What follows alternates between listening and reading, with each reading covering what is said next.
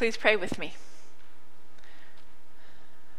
God of grace, let the words of my mouth and the meditations of all our hearts be acceptable in your sight, O God, our strength and our Redeemer. Amen. By faith, Abraham obeyed when he was called to set out for a place that he was to receive as an inheritance. And he set out, not knowing where he was going. I often talk about faith as a journey.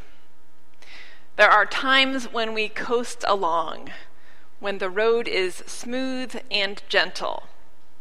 Perhaps these are times when our sense of God's presence is steady times when we think we know what we believe. Perhaps there are times when the road climbs steeply uphill. Maybe, there, maybe these are times when life is hard and keeping a grasp on our faith is nothing less than strenuous. We struggle to make sense of where God is or what God might be up to. We wonder how our faith is at all helpful for what we are facing.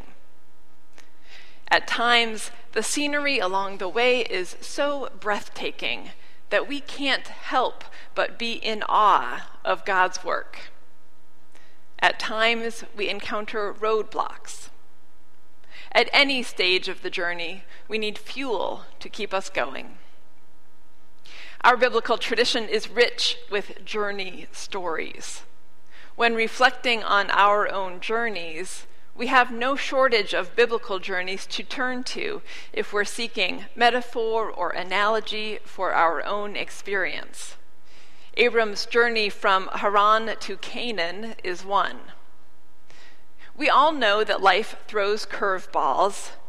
We know that at some point, any one of us is likely to encounter the unexpected. We can be surprised in pleasant and unpleasant ways. Events may shake us off course. But I think it's another thing entirely to undertake a journey when you do not know where you are going. Specifically, when you know that you do not know where you are going. With enough years under our belts, most of us will look back and realize that when we first set out, we didn't know where we would end up. But it is a different thing to know that from the outset, as Abraham apparently did. By faith, Abraham obeyed when he was called to set out for a place that he was to receive as an inheritance. And he set out not knowing where he was going.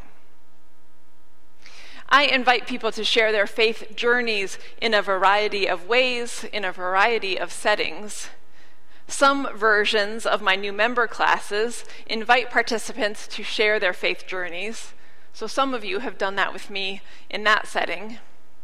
One year, I invited folks to gather at the beginning of Lent to share and reflect on our faith journeys with the intention of considering how lessons from our journeys up to that point might teach us something about how to travel a meaningful journey through Lent that year.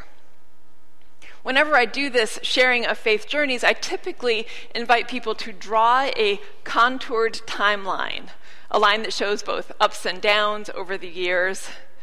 I invite people to note significant events of various kinds.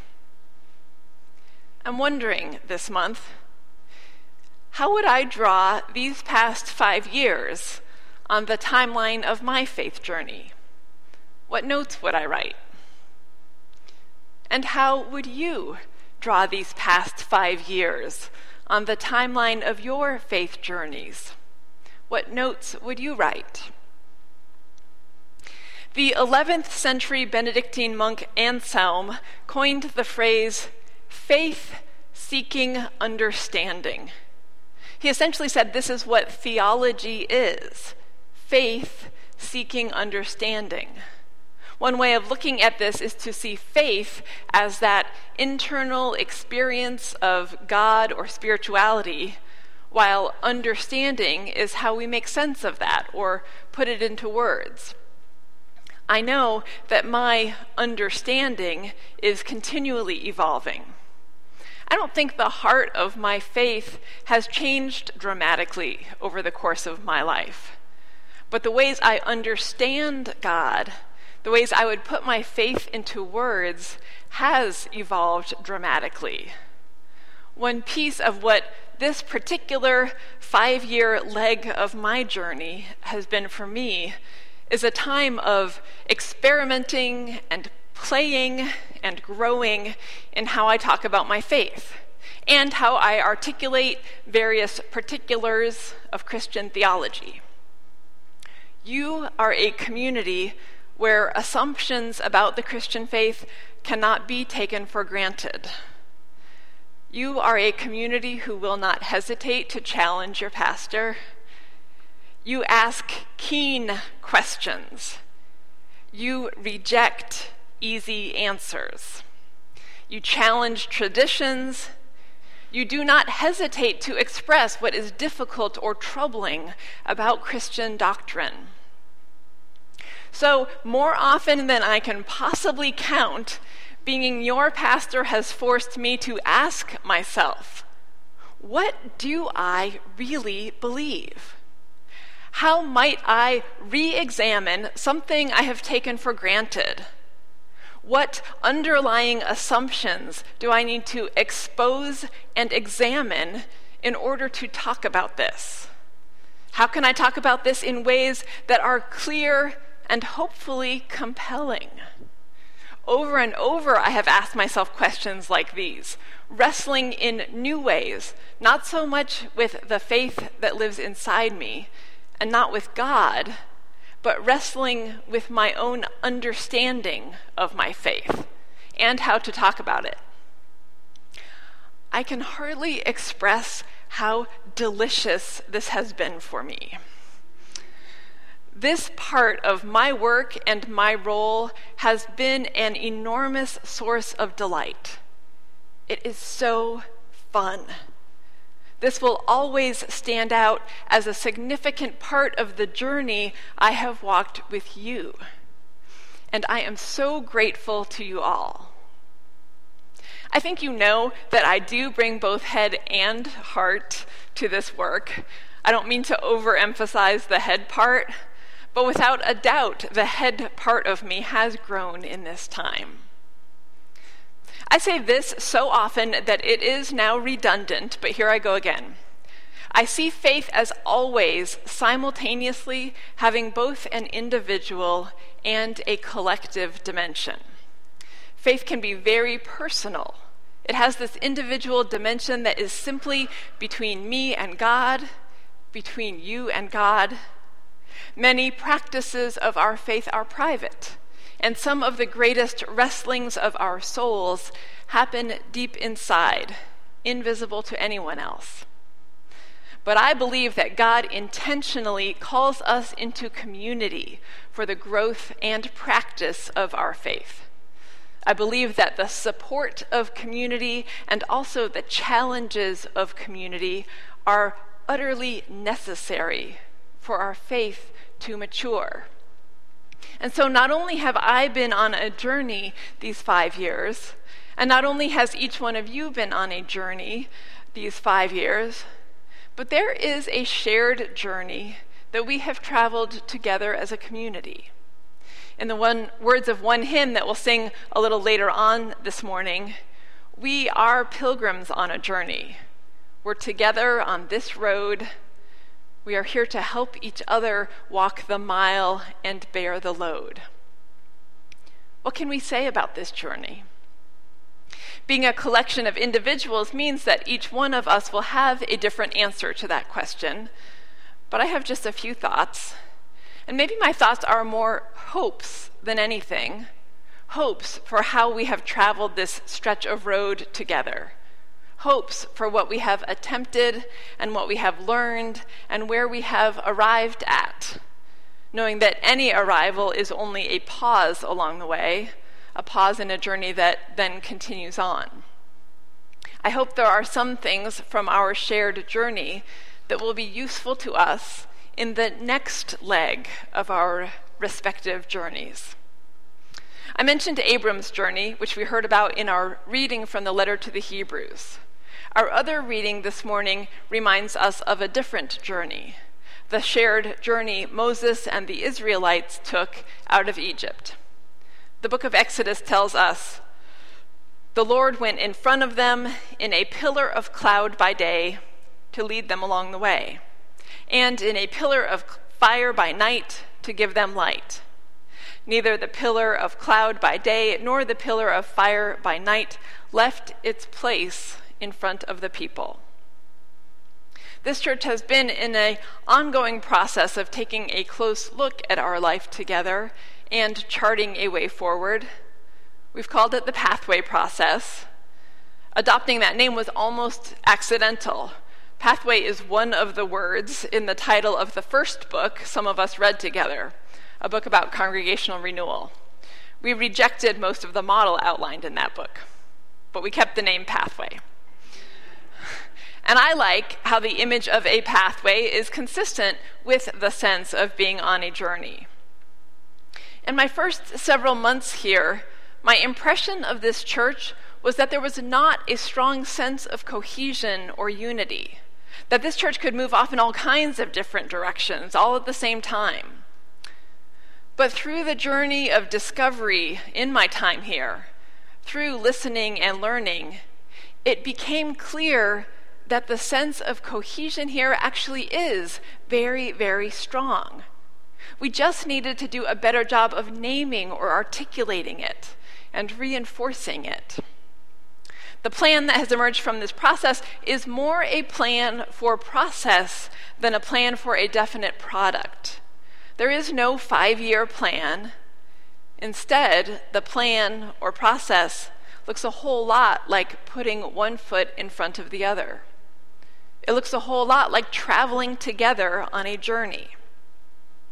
The truth is that, like Abram, we cannot know exactly where we are going.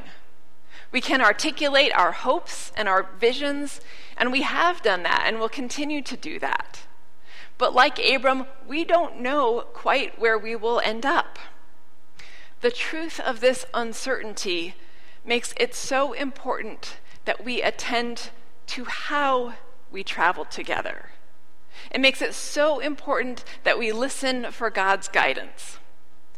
I am convinced that God will keep us on track if we earnestly seek God's guidance. And what this means for congregational life is that we build in practices of reflection and discernment into everything we do. Moses and the Israelites got a pillar of cloud and a pillar of fire. I have never had God's guidance be quite so clear as a pillar of cloud by day and a pillar of fire by night. But one of my dearest hopes for this community has been that we grow in our ability to listen for God's guidance as we travel. In our shared life together, our shared journey, we look for something different than a pillar of cloud or a pillar of fire. Instead of visual symbols in the sky, we sense God's guidance by asking ourselves where we and others in the church have felt most engaged, have felt most alive. Where do we see people most motivated? What are the most life giving aspects of this church's life and ministries and relationships? Who are we? Who is Davis United Methodist Church at our very best? I trust that these questions help us listen for God's guidance. Because God is a God of life, and God's spirit and movement are life giving. Where we sense vibrant life, I trust that God is at work there. Where we sense vibrant life, I trust that God is inviting us to join in God's work. Abram had his own way of hearing where God was leading him. Scripture tells us that God spoke to Abram and instructed him where to go. we are unlikely to hear God's voice quite so clearly and definitively. But there is one part of God's message to Abram that is also God's message to us. If we return to the book of Genesis to find Abram's story, we find this. Now the Lord said to Abram, Go from your country and your kindred and your father's house to the land that I will show you.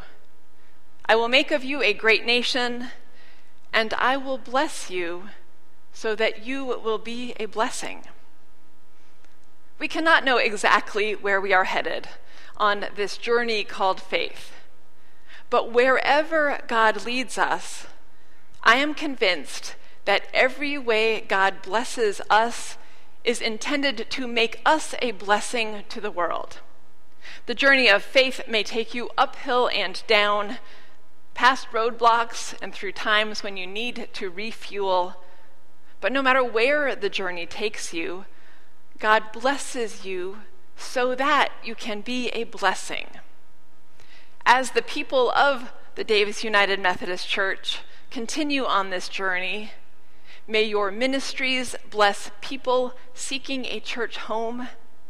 May your ministries bless the community of Davis, and may your ministries be a blessing to the world. Amen.